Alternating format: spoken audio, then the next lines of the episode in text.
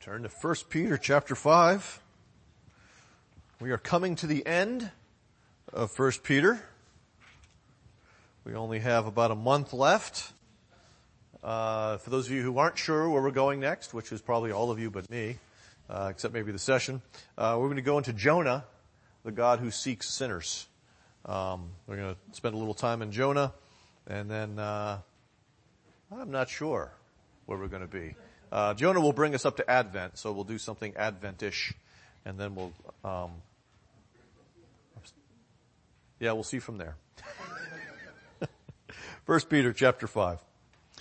So I exhort the elders among you, as a fellow elder, and as a witness of the sufferings of Christ, as well as a partaker in the glory that is going to be revealed. Shepherd the flock that is among you, exercising oversight, not under compulsion, but willingly, as God would have you. Not for shameful gain, but eagerly. Not domineering over those in your charge, but being examples to the flock. And when the chief shepherd appears, you will receive the unfading crown of glory. Likewise, you who are older, be subject to the elders, clothe yourselves, all of you, with humility toward one another, for God opposes the proud, but gives grace to the humble. We're not really going to cover verse 5 this week. That's part of what we're going to talk about next week, but uh, that's same paragraph. Thought I'd read it. let's pray. Jesus, we are your sheep, the ones for whom you have laid down your life, only to take it back up again. We are your sheep who have heard your voice and follow you. This morning we ask that you would tend to your sheep, feed us and guide us by your word. This we ask because you have loved us and love us still. Amen. Crisis is rather interesting in that one of the things it does, it reveals the quality of leadership. Many of us who are old enough anyway, remember when Ronald Reagan was shot. We have the image of Al Haig going, I'm in charge! I'm in charge! No, Al, you weren't. Vice President Bush was in charge, not you. And so sometimes it can be humorous, as in the instance of Reagan's uh, assassination attempt. Sometimes it can be devastating. We think of Katrina and the lack of foresight by Mayor Nagin to use the school buses to get people out of town. He didn't do it. To many tragic effects. And so leadership is often revealed to be either sound or unsound by crises that come. It's no different in the church. Now in this larger section of 1 Peter, we've seen that Peter is saying crisis is here and crisis is coming, and so he now addresses the leadership that, are, that is intended to lead through the crisis. So our big idea this morning is that, that the elders in particular are to shepherd Jesus' sheep like Jesus shepherds his sheep. Let's begin with the reality that Christ's suffering sheep need shepherds. That's what's going on here. Peter is moving to the implications of these fiery trials that he's been talking about. And now he begins to address the leadership of the church and we can see the fact that this is connected by that little word that starts off this paragraph, so. That's a word that can also be translated therefore. And we remember what R.C. Sproul says, if you see a therefore, see what it's there for. Okay? And so it's, it points us back to this idea of the fiery trials to bring out a further implication of these fiery trials. And so the, here he gives an exhortation. I exhort the elders among you, shepherd the flock of God. And so what he's doing here is calling these men to step up because serious times are coming and they must engage those times instead of be, being overwhelmed by those times. These shepherds, these elders are going to also be in the hard times. They're not immune from these things, but that does not mean that they stop doing the good things that they're called to do as they entrust the, their souls to their faithful creator. And so that, that command at the very end applies to them as well, the very end of chapter four. It applies to them as well, and the uh, dynamics for their particular calling is to shepherd God's people in the midst of the fiery trial. Shepherding begins when all is good, when all is well, it, those are times that you can use to build trust, to establish patterns. But when crisis hits is when real shepherding begins. The idea, of course, that Peter wants them to get is that they are to tend a particular flock. Sheep. He's pointing to the congregants, the, the Christians that are, are, that they have supervision over. These sheep need provision. These sheep need protection and elders are intended to provide this provision and protection for them. That's one of the interesting things about sheep is sheep don't generally take care of themselves. Sheep need a lot of help in this. Sheep don't wander into health. Uh, they tend to wander into danger. Um, and Christians too. Christians don't wander into holiness and happiness in Jesus Christ. They must be shepherded and guided into this happiness and holiness in Christ. This is not something that's particular to Christianity, but even in the Qumran community, which was there in Jerusalem uh, in the time of Jesus and before, we found this old document, the Cairo Damascus document from their community, and it says about the elder that he shall love the congregation as a father loves his children, and he shall carry them in all their distress like a shepherd his sheep. So it's very similar to what Peter is saying here. It's like, you need to carry these people. You need to protect these people. You need to guide these people. You need to feed these people. This flock, of course, does need food, water, exercise. And elders are intended to provide the Word of God in order to feed them. In other words, the sheep, you, you guys, you need to hear about Jesus all the time. You need to hear about all that He has done to save the sheep. And so shepherds are intended to proclaim that regularly. They are also intended to guide the, the sheep through difficult times through the Word of God. But sheep can't just eat.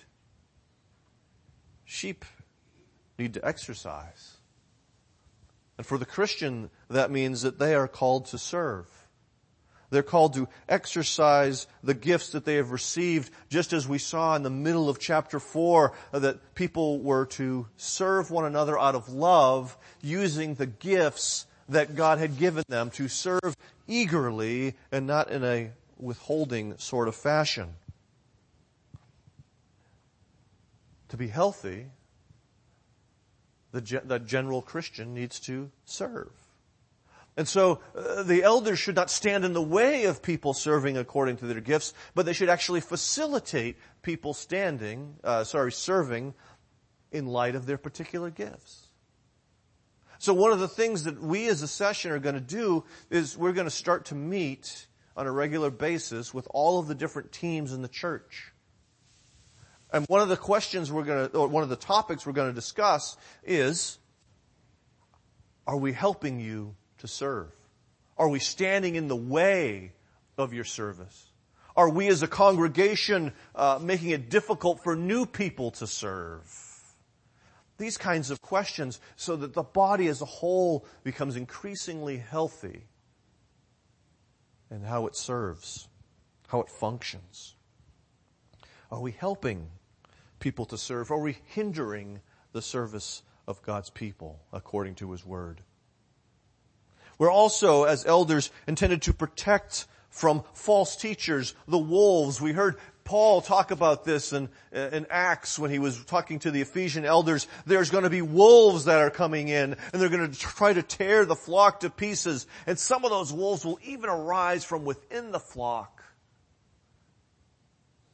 And so what is well, we're talking about providence, God's providence in our Sunday school class. And so the secondary means by which God protects the sheep is by shepherds who know the Word of God and who apply the Word of God and who remove false teachers from within the midst, who remove false doctrine which works like a, an infection or a parasite, if we want to keep that sheep illustration going to get rid of these things and to heal the body so that it grows in its knowledge and understanding of Christ and its practice of Christianity. And so this means in part that elders must know the sheep. Not just their name, but know the sheep. Know the weaknesses of the sheep. The strengths of the sheep the proclivities of that particular sheep that might get them into trouble, but they also need to know the circumstances and influences of the sheep. If I come to your house, oftentimes I make my way to your bookcase. Because I want to know what you're reading. And I want to know if there's something dangerous in what you're reading. So be careful. Hide those books now. but sometimes I, we, we as elders might need to warn you because of an unhealthy author that could be corrupting your pure faith. But in order to, you also need to know the sheep and to know the, the, particular problem so that you can address it properly. For instance, in 1 Thessalonians 5, Paul says, And we urge you, brothers, admonish the idle, encourage the faint-hearted, help the weak, be patient with them all.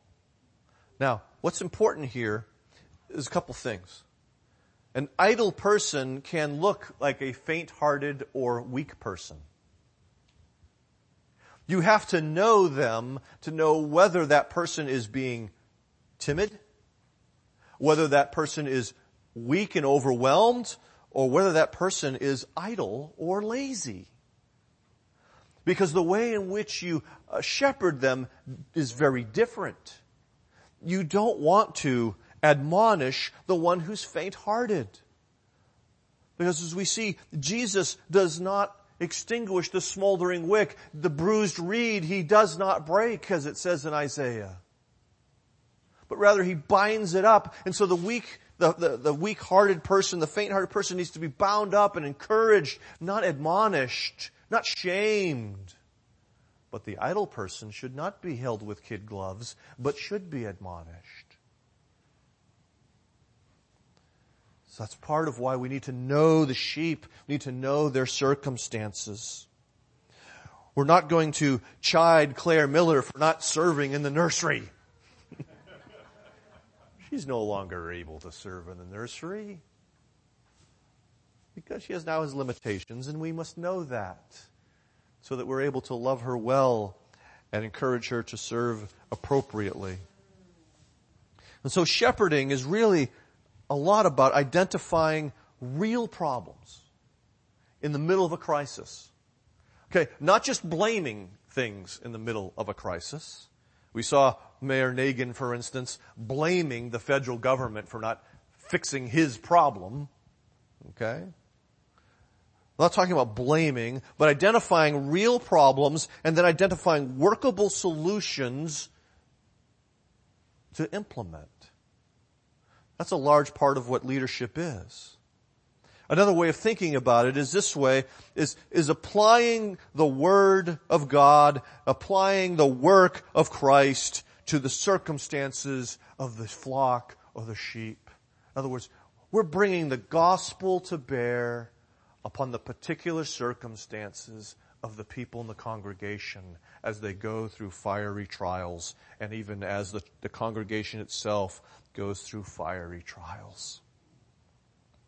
And so suffering is a time when the sheep need to seek and receive shepherding. Secondly, shepherd the sheep freely, eagerly, and gently like Jesus. See, uh, Peter here offers up three contrasts as he talks about o- o- proper oversight of the sheep. And it's important for us to, to keep in mind that these reflect how Jesus shepherded the flock. Now, he doesn't come out and say it quite clearly, but it's implied here because what Peter learned about shepherding, he learned from Jesus. He learned from the Old Testament, as we'll see, and he learned from being shepherded by Jesus for three years, partially through fiery trials. And so he says, first off, not under compulsion, but willingly. In other words, not because you're forced to, but because you want to. And the idea here is the voluntary work of a shepherd or the voluntary work of an elder. Okay? Uh, we don't make someone be, be an elder in this church against their will. We don't say to someone, oh, your name came up in the, in the casting of the lots. It's your turn to be a shepherd.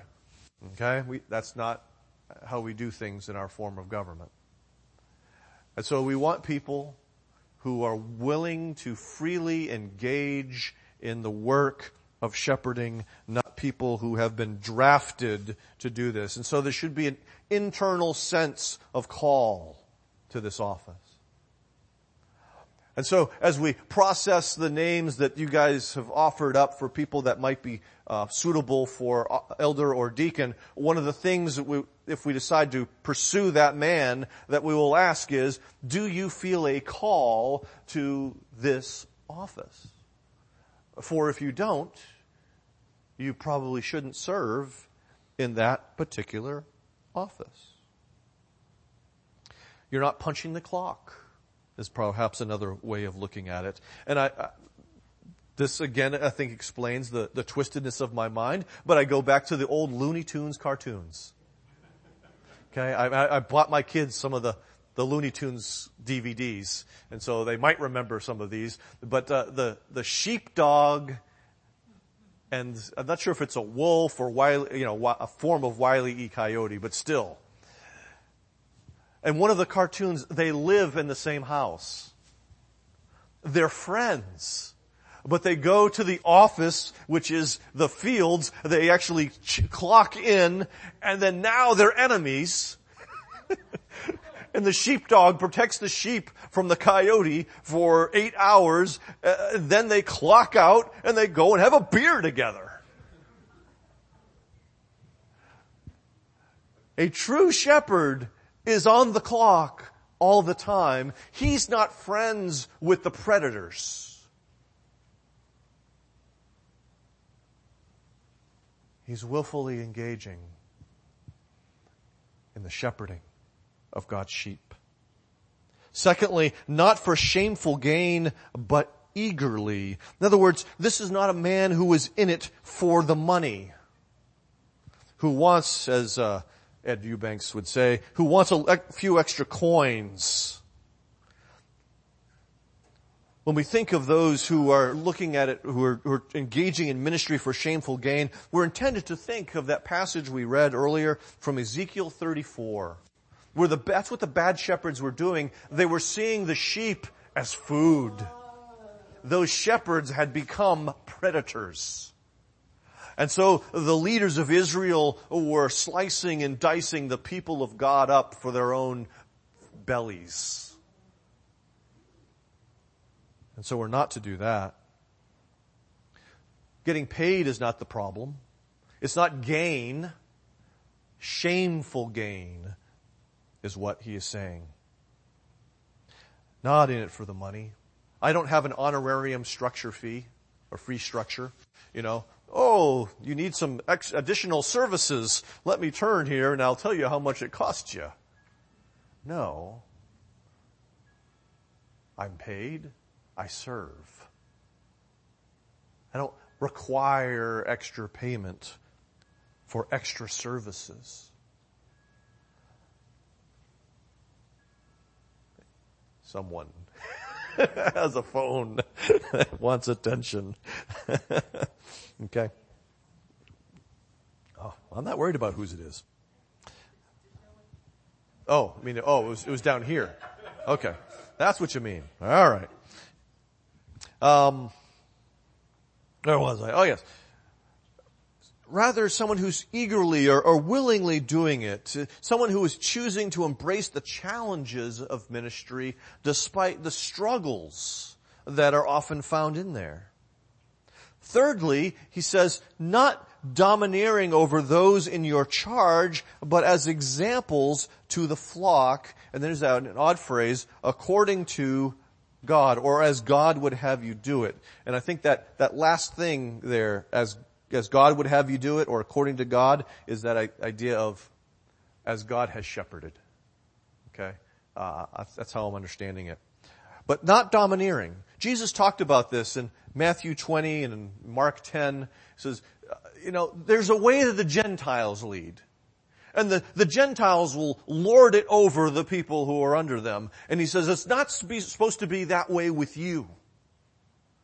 You're, you're placed in a position of authority not to be a dictator, he says, but to be a servant. And Jesus points to his own example. For the Son of Man did not come to be served, but to serve and to offer his life as a ransom for many. And so Peter was right there. Peter heard this and he probably was scratching his head at the time, but now as Peter writes this letter, he gets it. He understands that shepherds are not dictators wielding power. Dictate, uh, they are not to be people who are serving their own agenda and their own interest at the expense of other people. This is an extreme example. I note that. Jim Jones. Some of you aren't old enough to remember Jim Jones. Some of us unfortunately are. Of course, the People's Temple, Jonestown, where he, he actually took his people from the San Francisco Bay Area down into the northern part of South America so they could not, no longer be troubled by the local authorities until such time as he decided, as he discovered that the authorities were coming and he told everyone to drink the Kool-Aid, which killed them. That's an extreme example, but I have seen churches where you can never cross the pastor because he's a dictator and you will be destroyed. It happens. And that's not the way it's supposed to happen. That's not what Peter has in mind.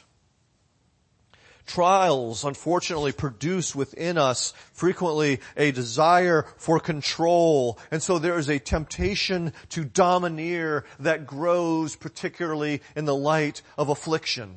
And the worse things get, the more you want to control them. All of us experience that from time to time. And the godly leader resists that temptation when it arises in the midst of trial, in the midst of conflict, sometimes uh, elders are tempted to yield the word of God like a club, to beat the sheep into submission. You see, the word of God is in many ways, in some ways, like a gun. It can be used for good purposes, the protection of God's people against the enemy, but sometimes it can be used for evil purposes as well, the destruction of God's people. And so a good, a faithful elder or shepherd will use the word of God to guide, to correct, to encourage, to protect God's people. But I want you to catch something else that he says here. Over those in your charge. I think it's a very important thing. Uh, easily overlooked. Another way of saying this is those allotted to you. In other words, those who are in your flock, not someone else's flock. For instance, the session here is supposed to shepherd the people here. We may assist with a church that is having trouble. Okay, we may go and lend them hand, but our primary responsibility is not a different congregation on the other side of town. But this congregation here. They have their own elders who are supposed to be shepherding them. Neither are we supposed to shepherd the flock we wish we had.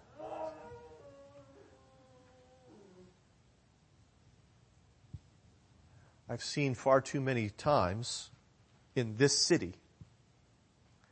I, I, can, I know of one example of this from years ago that I've heard from some of you. And there's one going on right now that this is happening as well, where the pastor has in mind the people he wants to shepherd. The younger people. And in order to shepherd, to get the younger people in, basically he alienates the people who are actually there instead of shepherding the people that are actually there so that the congregation scatters. It's okay to want to minister to other people, but that doesn't mean that you forsake the people you have. You have to be faithful with them because God has placed them there. And so that's one of the challenges of ministry.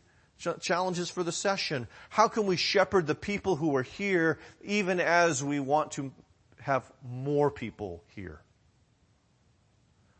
In the pursuit of the people who aren't, we can't forsake you. Because you have been allotted to us. You have been placed here uh, by God in His wisdom. Although some of you might wonder about that. Those elders? Wisdom? Don't know about that. So,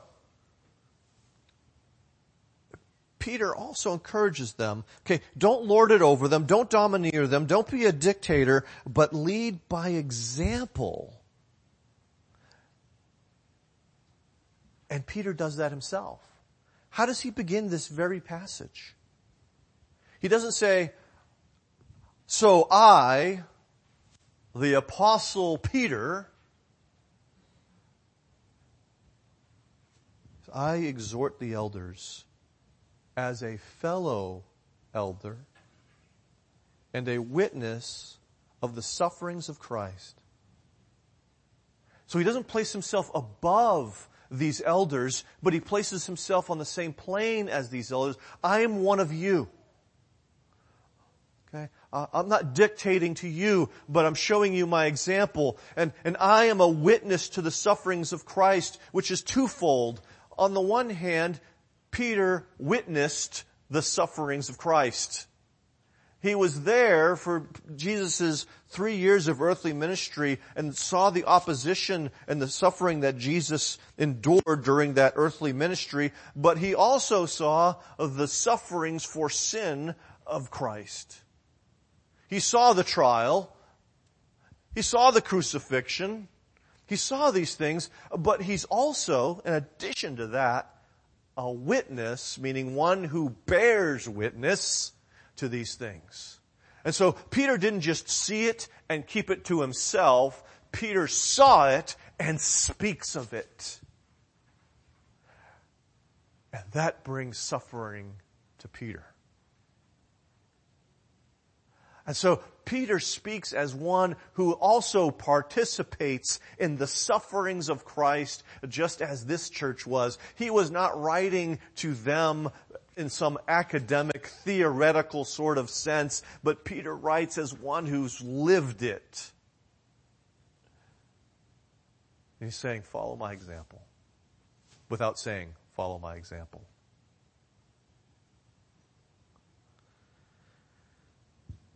He lays out in a sense a, an even playing field. He's not dictating to them even though he's issuing a command, but the way he's issuing it, the basis for which he issues it is not his role or office as apostle, but by coming alongside them. Why is this important? Let's think for a second. Hebrews 13. Remember your leaders who spoke to you the word of God. Consider the outcome of their way of life and imitate their faith. And so, elders within a church are, are people whose faith is worth imitating, whose lifestyle for Jesus is worth imitating. Not people who were really good businessmen. Want to sink a church? Pick a good businessman. Now, if he's a godly man, all right, pick him. But not just because he made a lot of money, but because he's a godly person whose faith is worth imitating. So Peter, puts the bounds, so to speak, on, on service so that it is free, it is uh, eager, it is gentle for the pattern of our shepherds. Thirdly, Christ will honor those who shepherd faithfully. See, Peter says something else here at the beginning. He says that he is a partaker in the glory that is going to be revealed. And so what Peter is saying is, I'm suffering now, but when Jesus returns, I will partake of his glory. I'm united with him. It's revealed, it, it's manifested I'm united to him because I suffer with him now, and I will then be glorified with him later. And that is the pattern that we see in places like Romans 8. If we suffer with him now, we receive the glory later. First comes the, cro- the cross, then comes the crown. We should not uh, flip them, reverse them. But it's not just about Peter. Because he then says to them, you will receive an unfading crown of glory. He's reminding them that, that honor is not just for Peter and Paul and those guys, the apostles, but it's for every faithful shepherd. It's for every faithful Christian.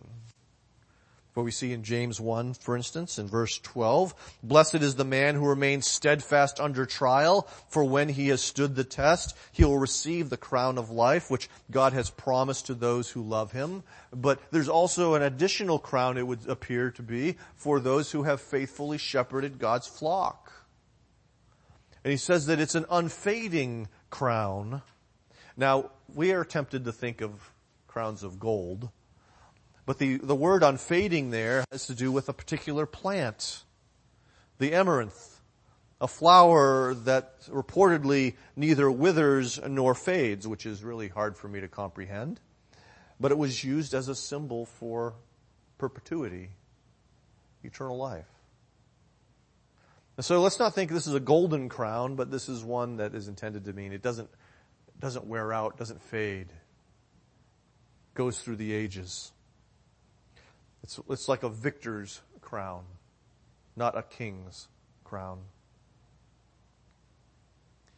This is granted by Jesus, who is the chief shepherd. He is the one who is the owner of all the flocks. He is the one who is an authority over all of the local elders. Why would we say this? Well, let's just do a little bit of Bible jumping. You don't have to go anywhere just yet. But it should be in your notes. Psalm 23, 1, the Lord is my shepherd, I shall not want. And so even though the people of Israel had earthly shepherds, they had prophets, priests, and kings, they looked to God himself as the ultimate shepherd. Jesus in John 10 declares himself to be the good shepherd. He is the Lord who is the shepherd of God's people. And the good shepherd, he says, lays down his life for the sheep. So we see again Jesus not lording it over his people, but serving their best interest. Earlier in this letter in chapter 2, we see Peter says, For you were straying like sheep, but have now returned to the shepherd and overseer of your souls. And of course, he's referring to Jesus. So Jesus has purchased the flock. Jesus calls us by name. The elders, in other words, as part of the flock, have been loved by Christ, and because they've been loved by Christ, they love the other sheep of Christ. They love the flock. And so Christ is the pattern for shepherding. And one aspect of that that I want to hit on that I, that I love, so this is one of my little soapboxes that I don't always get a chance to do, but Messiah fulfilled what's called the munus triplex the threefold office. In other words, uh, there's, there's the three anointed offices within the life of Israel in the Old Testament. Prophet, priest, king. They were all officers of the covenant. And they were to function under the authority of the covenant and to help the people to live with God through the covenant. And what happens is that Jesus, as Messiah, is all three of these things. He is the final prophet. He is the great high priest after whom there is no other. And he is the king who reigns on the throne forever. And he gives these gifts to his officers, to his leaders, elders, so that they might serve his church. And so we have this balance that we are to challenge the people in our, our, prophetic work. We are to comfort the people in our priestly work. We're to mobilize the people in our kingly work so that there's overall balance in the body of Christ. Another way of thinking about this is that we are to proclaim Christ's work so that we might participate in Christ-centered worship and that we might engage in Christ-centered mission. All three aspects. And where a church lacks one aspect, it is unhealthy. Do you know what we struggle with? Mission. Not many of you are kingly kind of people. And so sometimes we struggle with that idea of mobilizing for mission and, and going forth. And, and uh, we need to pray for wise, kingly leaders who are able to work with prophetic and priestly leaders so that it's not a battle, it's not a competition, but it's people working together to fulfill the full calling of a church for God's people. Now, from my perspective, this passage in the life of this church is not theoretical. I've seen this year as being a fiery trial. Maybe I'm crazy. But there are difficult things that the session has to deal with. We need your prayers. Because you know what? We could navigate this thing right into a bunch of rocks. We could navigate this thing in such a way that alienates everybody. We need wisdom. We need wisdom to balance the prophetic, the priestly, and the kingly so that this congregation is not just protected, not just maintained, but grows spiritually and numerically. Because I believe on the basis of the gospel that God wants both. It's not either or. It's both and. And so pray for us that we would have wisdom pray for us as we examine men or, evaluate men for office because we don't want to bring in a person who's going to not be able to play well with others. Do you understand how important this is?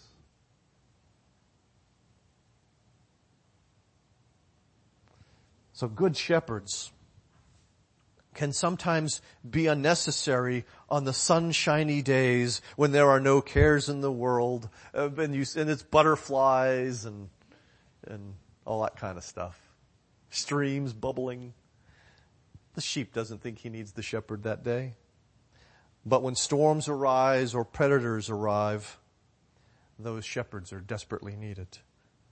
And so a church in crisis needs faithful shepherds to shepherd them, to lead them by the word of God.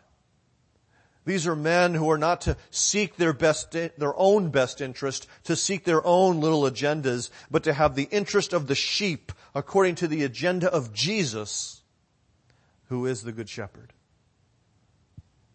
Do you want to be shepherded? Sometimes people don't want that as I think of the men that I, with whom I serve, I see busy men who want to shepherd God's people and they want to do it better than they currently do it.